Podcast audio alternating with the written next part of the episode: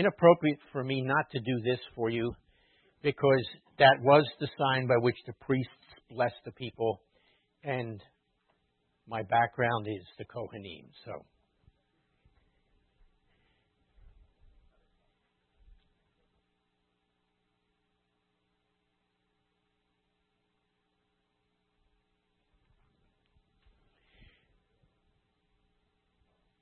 I'm sure many of us have been to a state fair or perhaps several in our lives.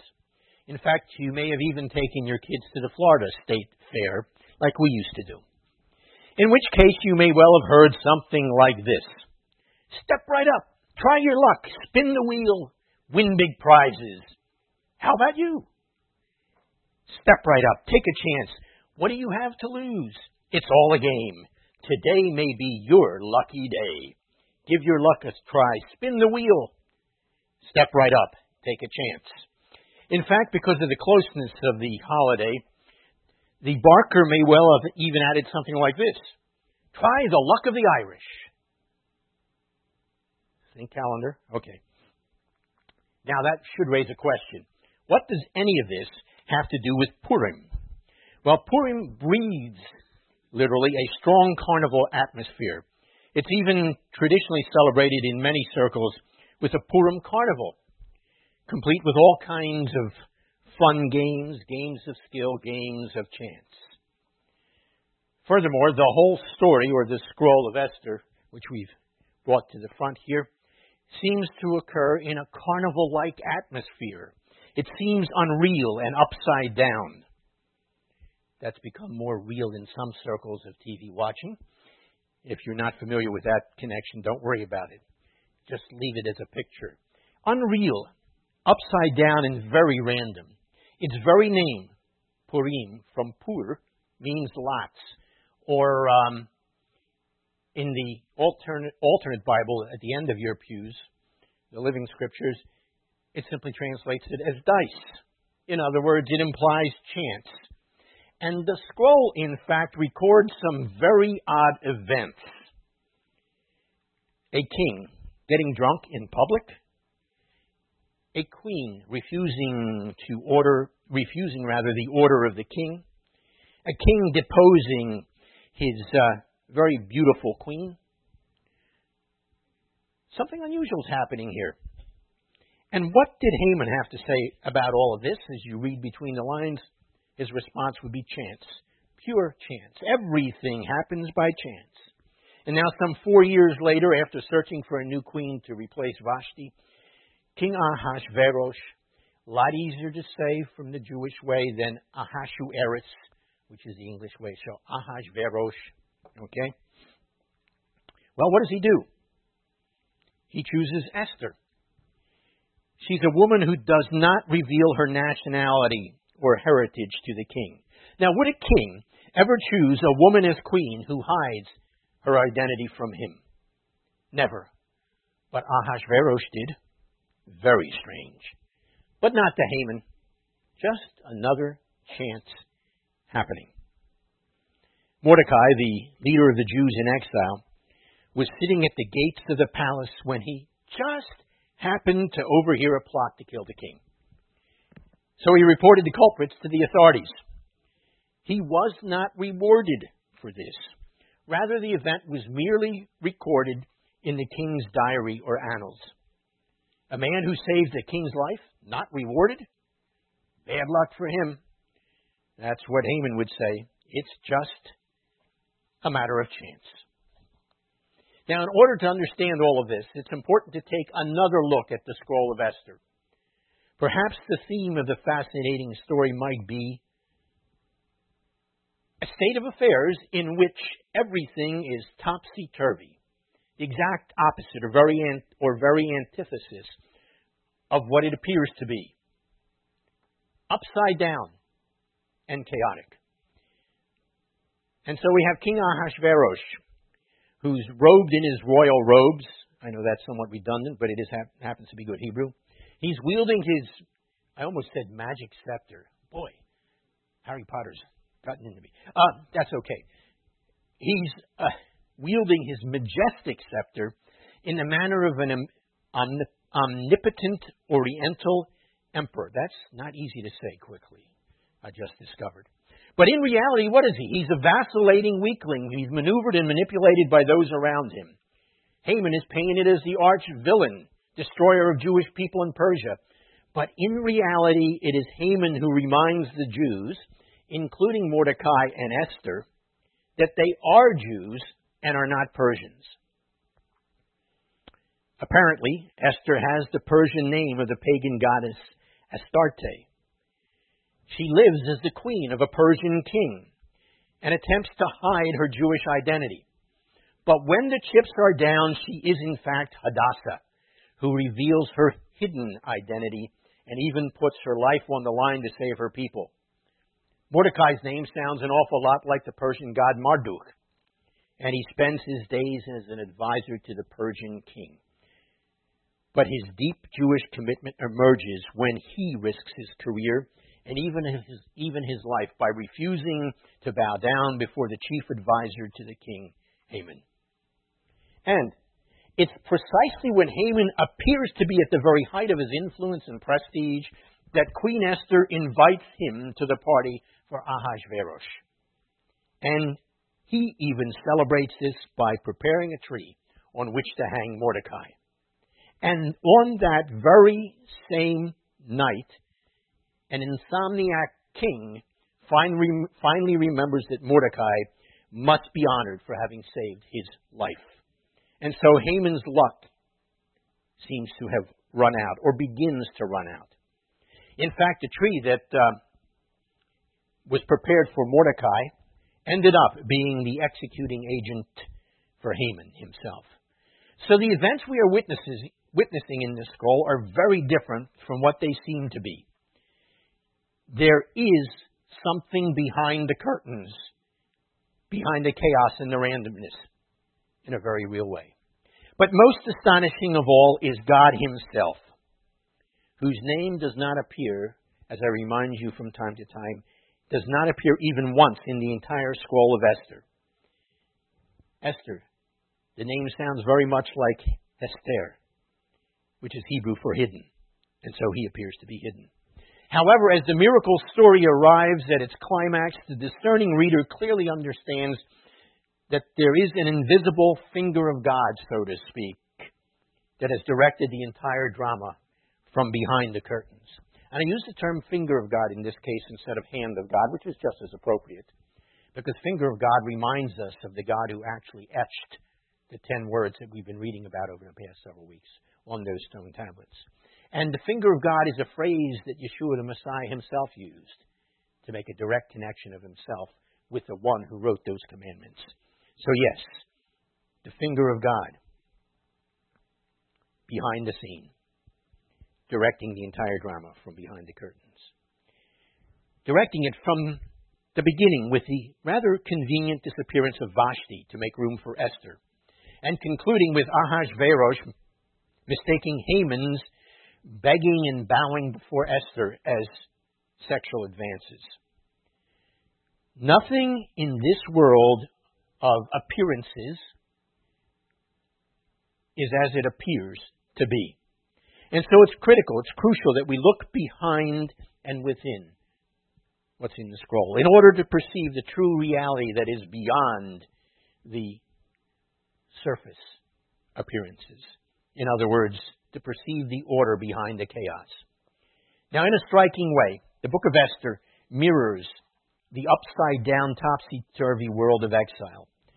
I mean, look, Israel's destiny is governed by an emperor who is more klutz than king, is threatened by a villain who really belongs in vaudeville, and is saved through the charms of a secret young Jew, a gal who just happens to be queen. Such oddities led the Jewish sages of old to ask So, where is Esther mentioned in the Torah? Why would they ask that question? Because someone so significant in our history should be somehow prefigured in the Torah. Their answer is striking. It comes near the very end of the book of Deuteronomy, chapter 31. It's in the phrase, I will surely hide my face. Hebrew, Haster, Astir, Panai. And you can hear her name resonating there. I will hide my face on that day. So Esther's very name reminds us of Hester Panim, the hiding of God's face.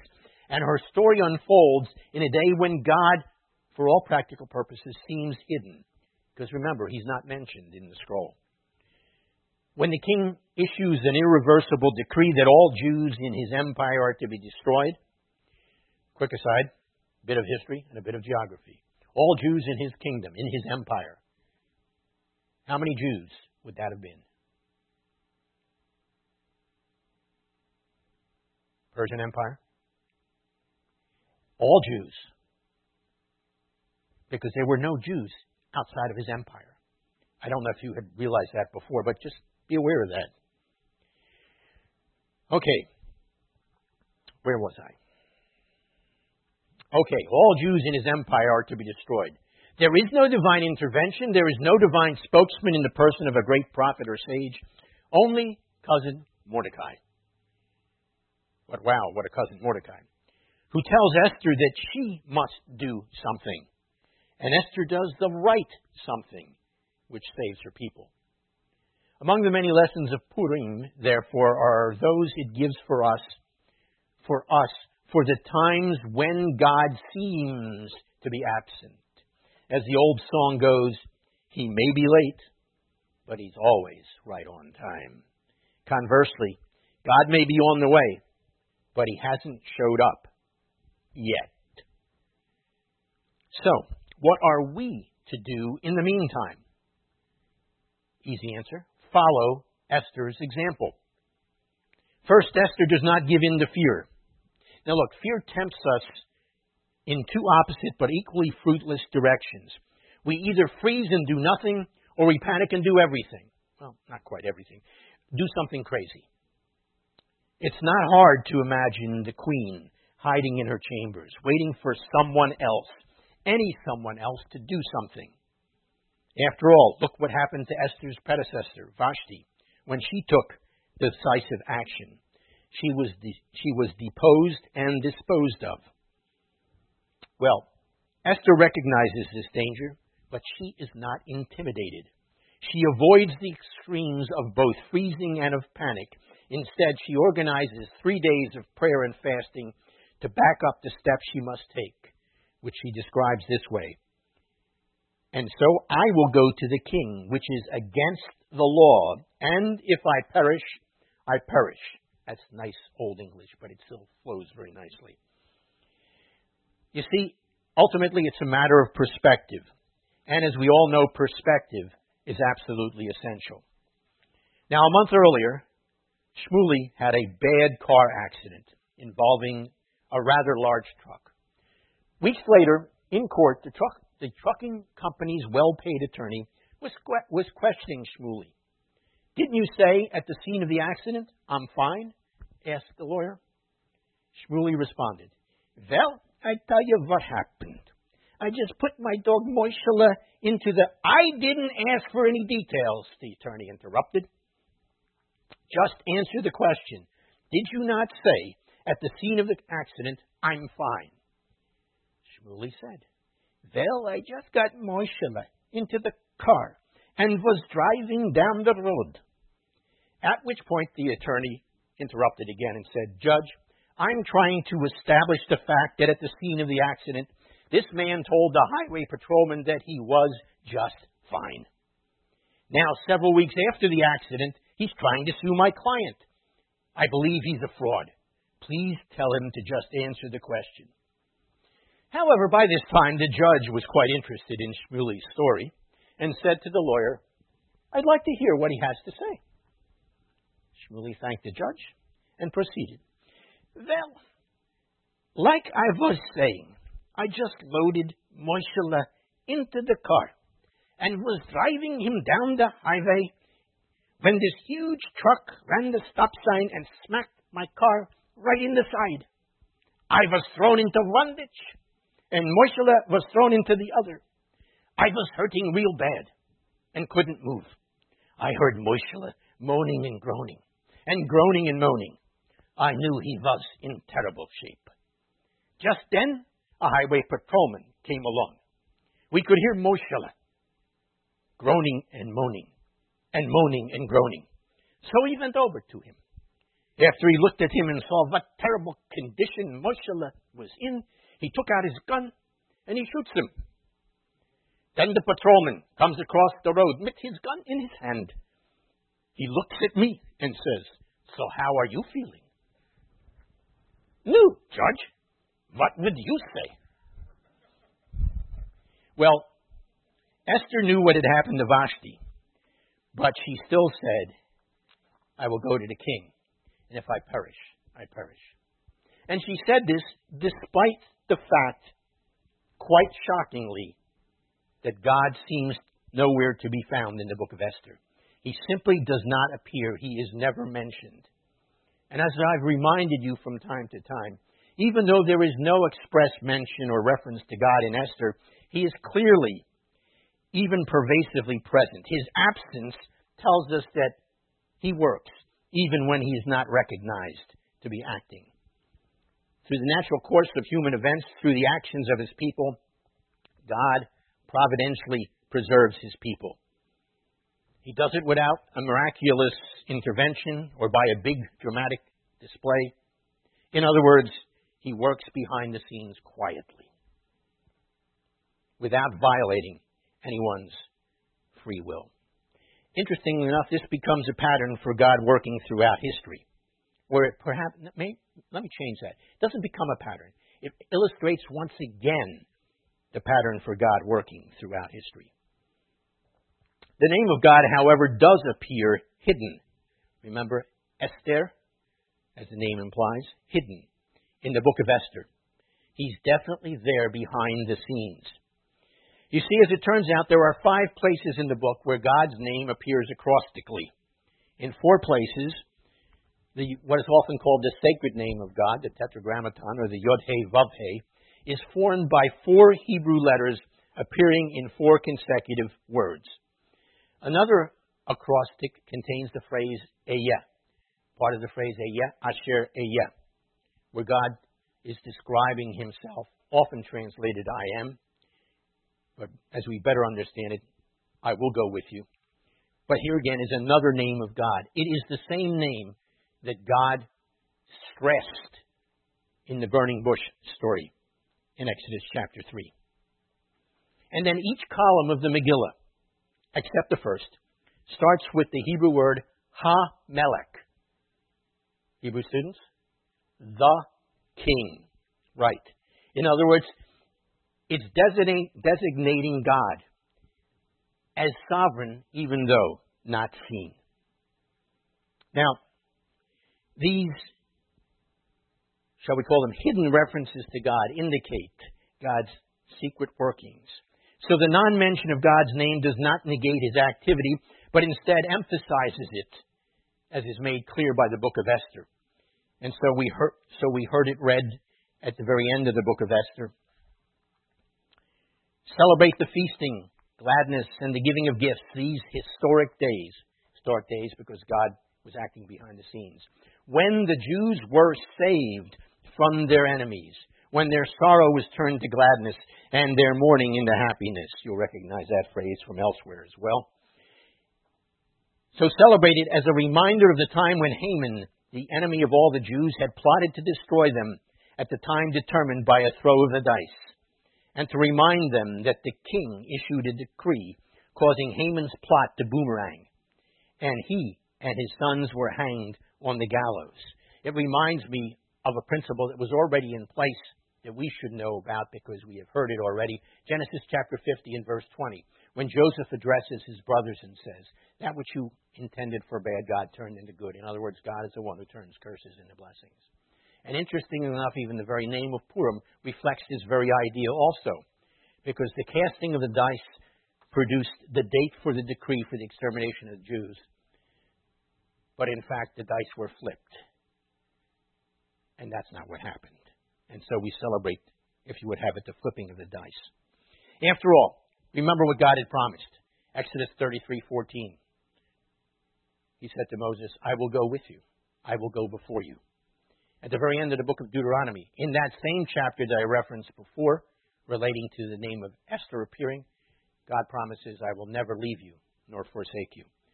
And then in the very next book, just to make sure we get it, Joshua chapter 1, we're reminded, or Joshua's reminded take courage, for the Lord your God goes with you wherever you go.